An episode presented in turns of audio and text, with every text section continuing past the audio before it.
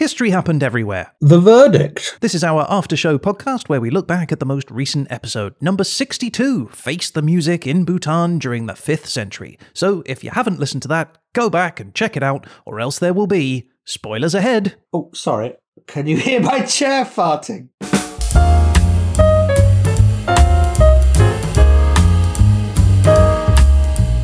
Hello, my name is Ryan Weir, and I'm here in the HHE studio with the deadbolt to my back door. It's Mr. Peter Goddard. The deadbolt to your back door. That's right. I provide the entry, you provide the security. Oh, I see. That's what that was. well, I'm happy to provide that. And we are joined, as ever, by the defiant Druk of disaster. It's the judge himself. It's Mr. Paul Dursley. Hello. I'd like to be a Druk. I feel I would rather have been a Druk than a deadbolt. Too late.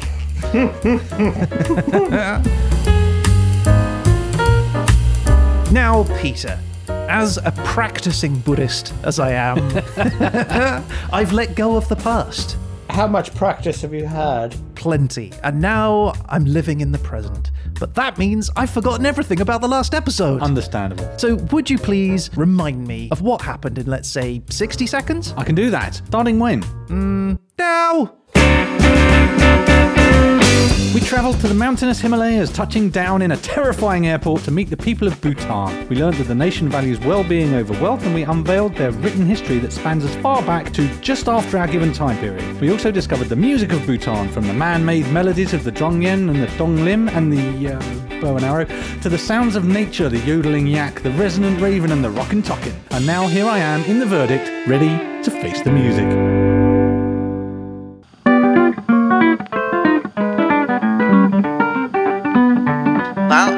Last week's episode done, summarised nicely. Nice one, son. Now we're over to a young Dursley, who's gonna tell you what he thought of thee. He'll take you apart without any care. He's the lovely Paul Dursley. The lovely Paul Dursley. Ah, yes. An episode filled with splendid facts about a fascinating country. In a completely relevant manner. I particularly enjoyed the way you orchestrated your way around the musical theme. Uh, but it matters not what this mere mortal has to say, because we're here for the opinion of just one man. So, Paul, did it help you find enlightenment, or did it just push your boutons? Oh my god, it didn't push my boutons, I can assure you. But why don't you just uh, set us up with just some initial thoughts? So, like, what, what, what's your first feeling about the episode? Uh, uh, He's lost for words because it was so good. oh, okay, that's what one way of putting it. I think Bhutan is a very interesting country, isn't it? It's one of those countries about which we know little. Hmm. And so Pete attempted to bring some of Bhutan into the spotlight. I think the emphasis on the word attempt there is fairly fairly relevant. But yes, I did. Uh, it was a fascinating country, and I really thoroughly enjoyed researching it. There's, it's so its own place, I guess, because it's quite isolated and it doesn't have a lot of. When you go to Central Europe and places like that, there's a kind of bleed of culture that uh, there's people invading and de-invading and various countries owning it. But this place has never been invaded. It's it's been its own place the entire the entirety of its history. Yeah, which I said during the episode, I'm still surprised given the countries that sit astride it. Yeah, they're no slouches, are they? China and India are uh, substantial lumps of land. But that could also be because they've got a demon hidden under the ground, pinned down by temples. Yeah, they could always release her, couldn't they? Yeah, Knock the temples down, up she comes. exactly.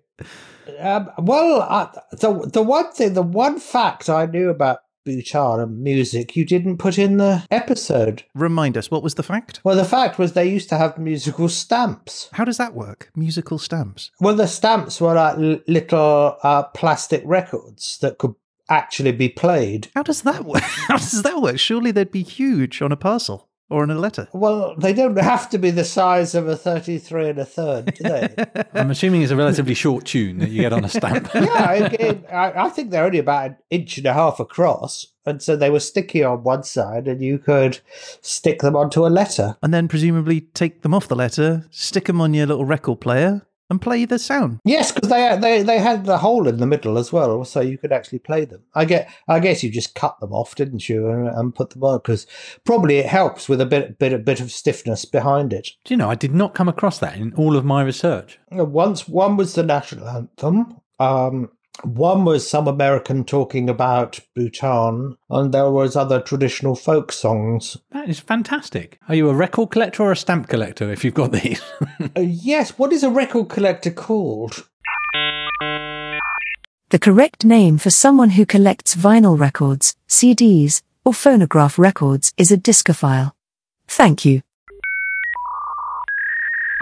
But you, you know, I, I'm going to have to hold that against you, Pete, for not getting the one fact I did know about Bhutan. oh dear.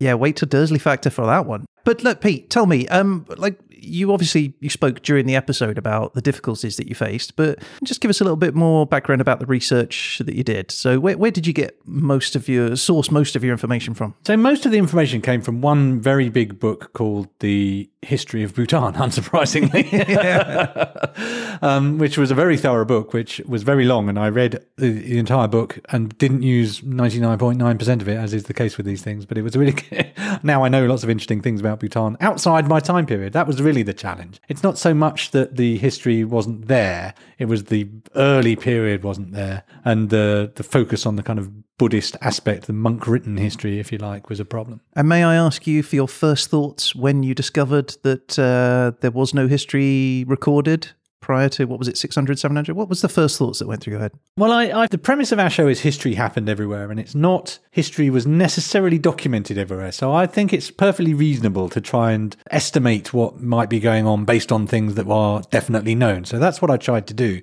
was take things that we knew were plausibly there at that time because of the the archaeological evidence from around the area from earlier you know, you knew we knew that there were people. We knew that bows had been around for a long time. We knew that flutes had been around for a long time. So I think it was less than a matter of finding documentation about what happened in Bhutan and more about plausibly linking things that are Bhutanese today to historic practices. And Paul, what what about your thoughts on that? Are you like, was there a, a Well, my, my thoughts are I wonder how you would have done it. Yeah. Well, I said right at the end of the episode, you know, I thought you were going to say the horn section or something. And I think that's probably where I would have gone with it. I would have taken the string instrument of the bow and the horn of the animal and probably tried to create some sort of orchestra or something, maybe. I don't know. It's very difficult to say, isn't it? Yeah, it was a challenge, but I'm I'm I know I'm I'm prepared for a, a rocky verdict this week. But I have to say I was quite comfortable that I presented interesting things that were around at that time. I'm, I stand behind everything I said.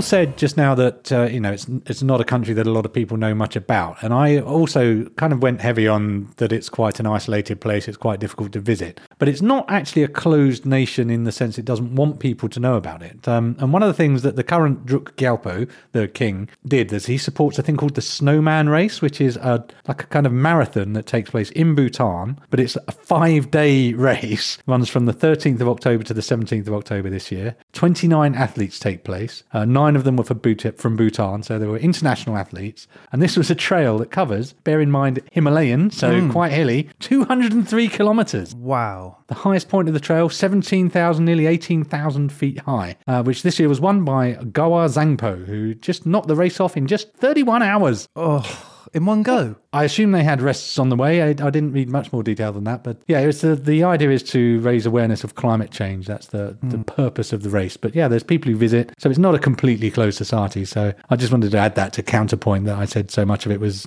kind of not so open to outsiders. I feel like you're missing a trick about telling me why it's called the snowman race, though, because I've got images of snowmen, unless they're wearing snowman costumes. I think it's the fact that it's through the mountain snow that they have to run, and they, I suspect at the end of it they must resemble snowmen. I feel misled, if I'm honest. if I went all the way to Bhutan to watch a snowman race, I'd be expecting snowmen. Carrot noses. I, th- I, I think it's abominable. hey!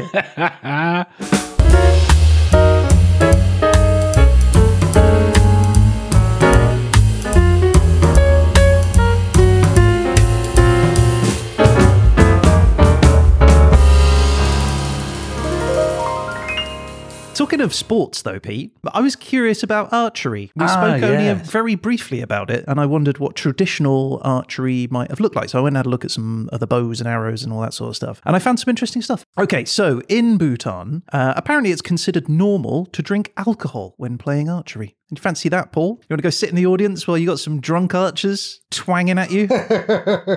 I, I think I'd rather fly it on that plane. oh, that plane. Yeah, that's giving me nightmares just thinking about it. Uh, yeah, the president of the Bhutan Archery Federation says traditional archery would be incomplete without alcohol because it's also a game with singing, dancing, and merrymaking. It's just like darts then. Yeah, kind of. Yeah. Yeah, they drink Ara, which is a clear or creamy homebrewed booze, and it's supposed to help calm the nerves. Well, it's not made from yak's milk, is it? Almost certainly, I'm sure. Yak's milk. Yeah, but it doesn't seem to affect the archer's accuracy uh, because even after a few drinks, it said that they can hit wooden targets about the size of a skateboard from 140 meters away. That's the distance of three Olympic swimming pools. That's quite incredible, isn't it? That's proper Yes. accuracy. And yeah, and the, the the this is something that I I looked into. Obviously, I had a bit more. Well, I had a bit more than we talked about in the episode. But so on top of being a bit drunk, let's face it, and being much further away than you would be in an Olympic environment. Yeah. The the other side are allowed to try and put you off. Essentially, they're singing and dancing and jeering and insulting you. And basically, it's not like everyone hush while he takes his shot. It's like ah, you suck while you're trying to take your shot. Wow. Which I guess is why you need a drink to steady your nerves. I mean, it's a foolish thing when you've got a man with a bow and arrow standing right in front and pointed at you. They do have accidents as well. There was one MP, Bhutanese MP, who got shot through the head with an arrow in Uh, an what, archery competition. A minister, like a. Yeah, Poetry competition. an archery competition. Oh, sorry, I thought you said poetry. Got shot through the head by a particularly sharp verse. I've I've seen some bad poetry, and honestly, if I had a bow and arrow, they might have got a twang around the head as well. But uh, yeah, in archery, you have the archers in your team, uh, but you also have other secret members of your team, and they're known as SIPs. And the SIPs' job is to bring bad luck to opposing players. I guess, like you're saying, you know, by sort of putting people off. But they also do it by writing the names and ages of the opposing players on a piece of paper, which is they then mix with an unclean object, which is unspecified, and then buried at a crossroad or under the mattress of a pregnant woman. well, that's why I've always got a pregnant woman to hand, so I can uh, curse people by putting items under her bed.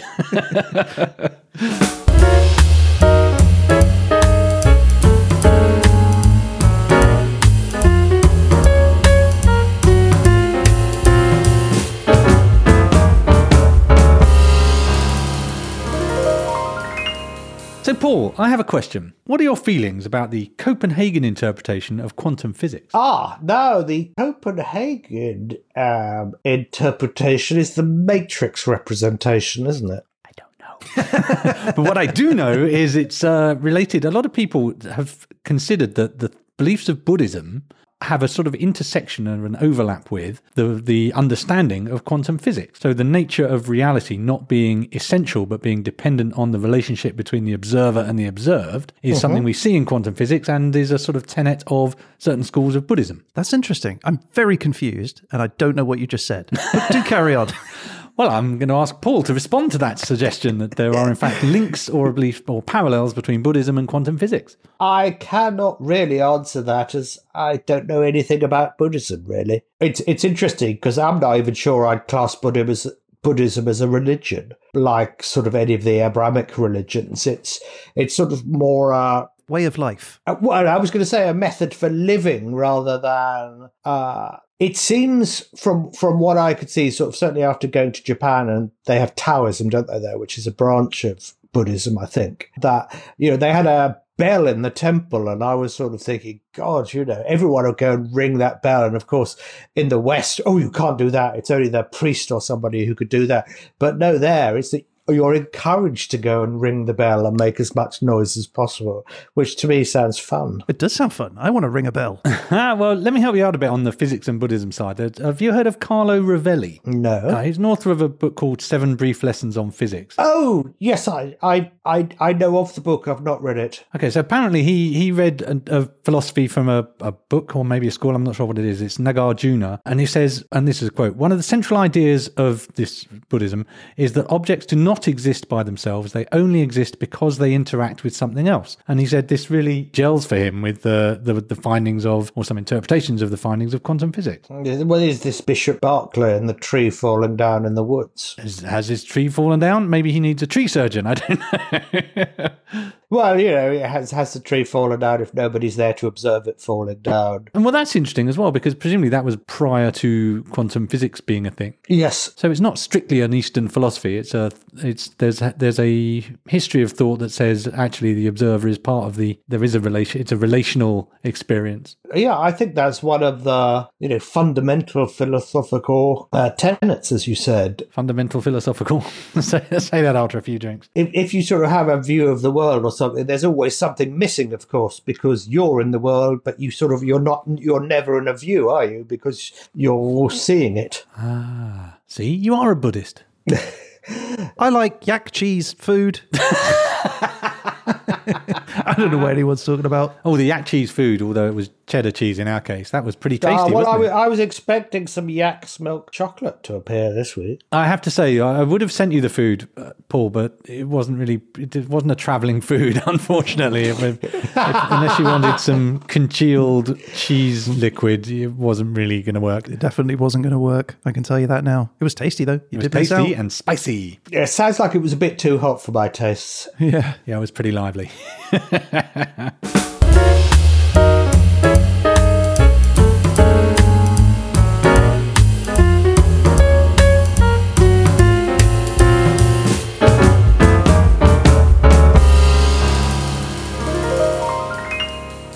So, talking about yaks, I did some research on yaks. I wanted to see some pictures of yaks the curly haired yaks, the bald yaks, the yaks with no nuts. I went yak crazy. It was yak attack time. Anyway, so I did some research and I found a movie called Lunana, a yak in the classroom. A yak in the classroom. I'm sure you've both seen it.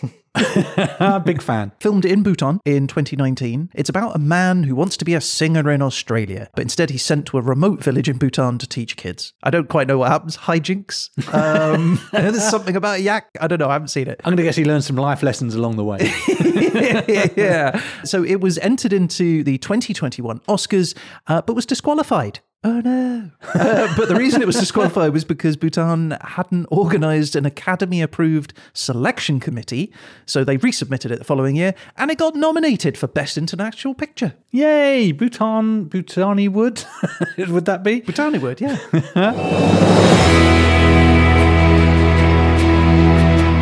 Karagila, good morning, Nobu. morning, no. Yaginia, no. 야지기 경원입니다. 여기 나질로는 날로 아니스미 펜돌라 Kakaganga, Cha-cha-janya. cha cha janya. ngalo pembe ko no midi na jenda alo solo nam zam ten sun ni digila Libi jubarama, chini lo tidengala. Libi nanga chida chikamiga yala. 인테니미 마치리 제갑 마음파이미 르베 나좀 찔로 같이 마좀이디 技能哦。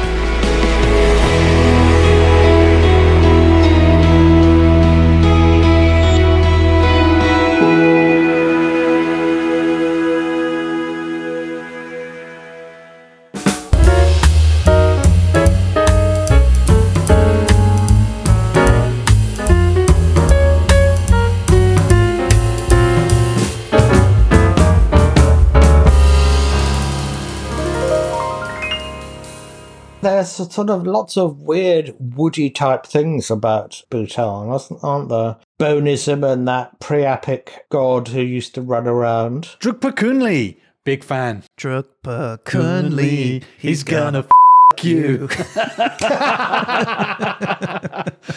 that was one of our sketches that did not make the cut. Oh, it's better than the one at the end. yeah, Drukpa Kunli. I was delighted to discover this this man because you always think of the Buddhists as being, well, I suppose not aesthetic. There's the sort of fat, jolly Buddha, so there's the sense that they enjoy life. yeah, I think it goes back to, to to what I was saying earlier. You know, you, we we think, think of sort of austere Catholicism or Protestantism, where basically the whole thing is you cannot do this. You deny having a good time in this life so you're going to have a good time in the next life, which isn't actually ever going to happen. It's a con, whereas sort of the Eastern religions, as I said, are a bit more of a, you know, a way of life, and we might as well enjoy it. Yeah, none of it's real anyway. So this is all an illusion. Yes. All I know is if I come out of my house and find an arrow stuck in it, I will be sending my partner away for the weekend. Because you know what's going to happen. if that Drukpa shows up, Drukpa Kunli, he's He's gonna gonna f- you. Yeah. Well, I, I suppose, but historically, that sort of happened quite a lot in the past, doesn't it? Again, it, it was sort of the Western religions that did that. You know, in ancient Greek times, the phallus, and in Roman times, the phallus was considered a good luck charm. And quite often, people used to wear them around their neck and touch it for good luck. I mean, I touch it for good luck. your own or Around your neck. Paul, you sent me a photo this week of the uh, some Bhutanese stamps that featured Yes. some phalluses. Where did you find those? Did they also have a record on them? Was there a soundtrack that came with these? Well, I was doing my own little investigation because I was sure that there were these stamps. So I sort of looked in stamps in Bhutan, and the article that I found had had the musical stamps, but it also had these phallus stamps. And uh, may I quote you on your message to me? yes, you may. You said to me, "I hope these are self-adhesive." Nice. Now, I wouldn't want to lick one. Put it like. All I'm, I just despair that I've never got a letter from Bhutan. I would love one. They sound great, don't they? I never open it. I have too much fun mucking about with the accoutrements of the envelope itself.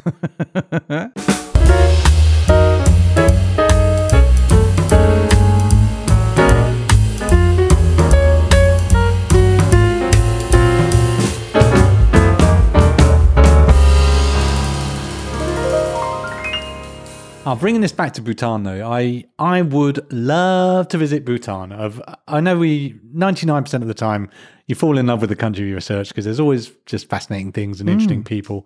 But Bhutan, I'm I'm very keen to visit. So uh, if the Bhutan Tourist Board could set me up with a trip, I'd be delighted, guys. Guys, you, so you'd be okay on the plane? yeah, I'm, I'm fine with that. There's there's so few people. These guys do it all the time, right? They, there's only ten of them or twenty of them, but they know what they're doing. Yeah, they don't show you the side of the Himalayas that's just scattered in planes. Just draw the blind down. No need to see all that. I'll take my chances. I'm traveling to Bhutan as soon as I'm invited and on an all expenses paid trip. Fair enough. That's a nice plea. Are we, are we done? Uh, yeah, yeah. Do you have anything else? Well, nothing great. then, then let's move on.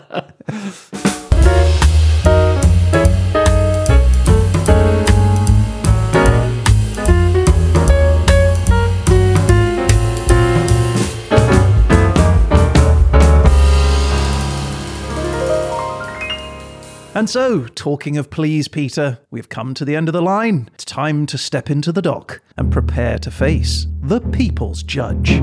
Ready. you don't look ready. I'm feeling fine.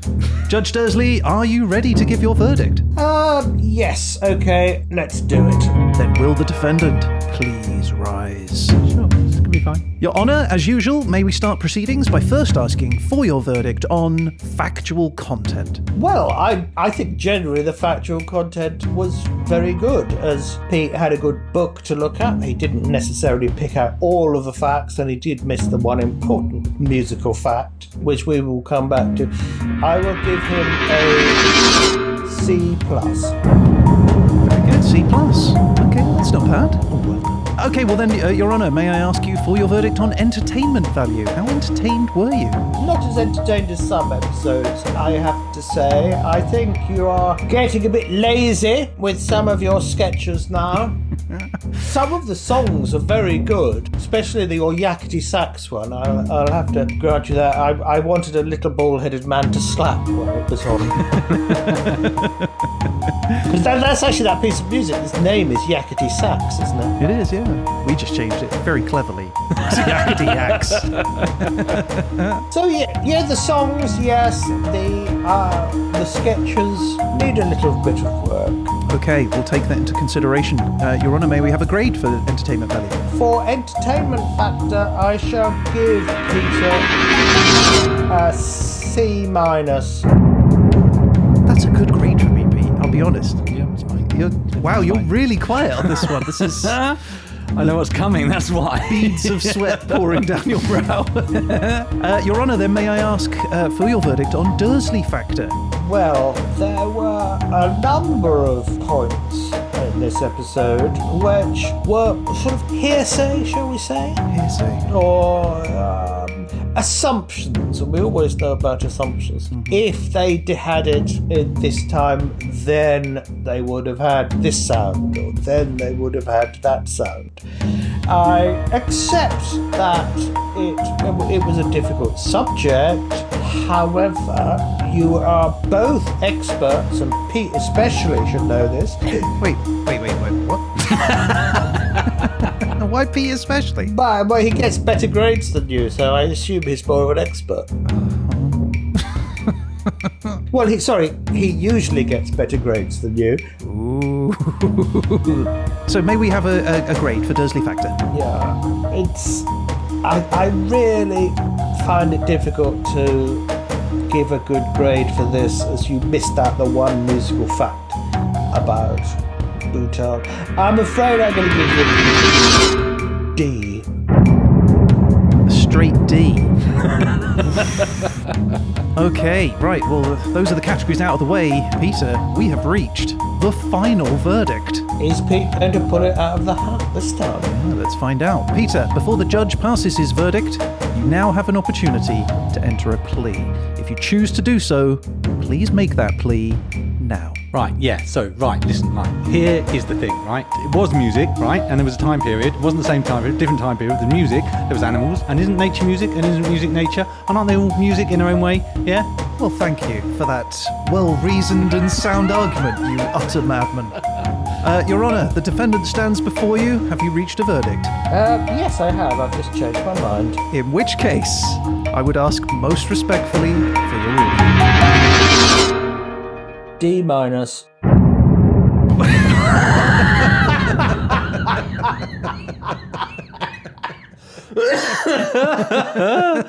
Oh, my lord. Res- initial response. I mean, I understand where this might have come from.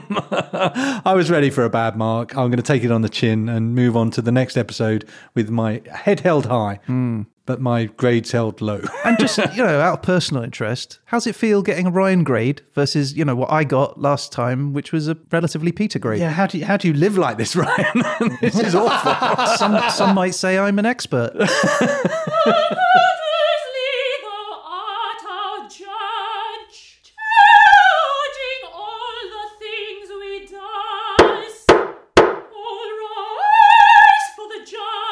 Okay, well, look, on that relatively predictable bombshell, that is the show for this week. If you'd like to get in touch about any of the things we've talked about on this show, or just to say hello, you can do that. You can reach out to us on social media or through our website at hhepodcast.com or by email at pete and ryan at hhepodcast.com.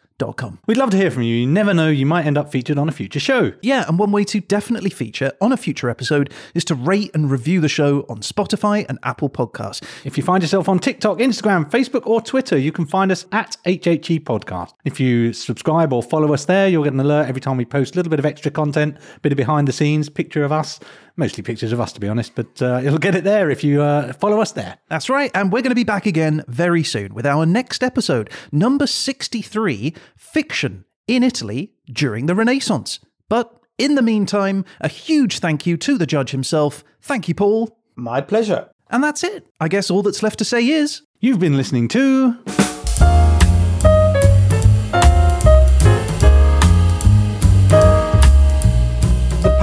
Council in Shitterton got quite annoyed because their sign was constantly stolen. You know, the sign with a big red line through it. That was the one that was always stolen. yeah, well, it's not a surprise, is it? I wonder why. And so they, in, the end, they imported a boulder, or you know, a 50 ton boulder for which they had the word Shitterton engraved on it. That's a commission and a half, isn't it? Wait, wait, wait, wait. Did that get stolen? no. Oh. I would, I would admire the student who's got that in his bedroom.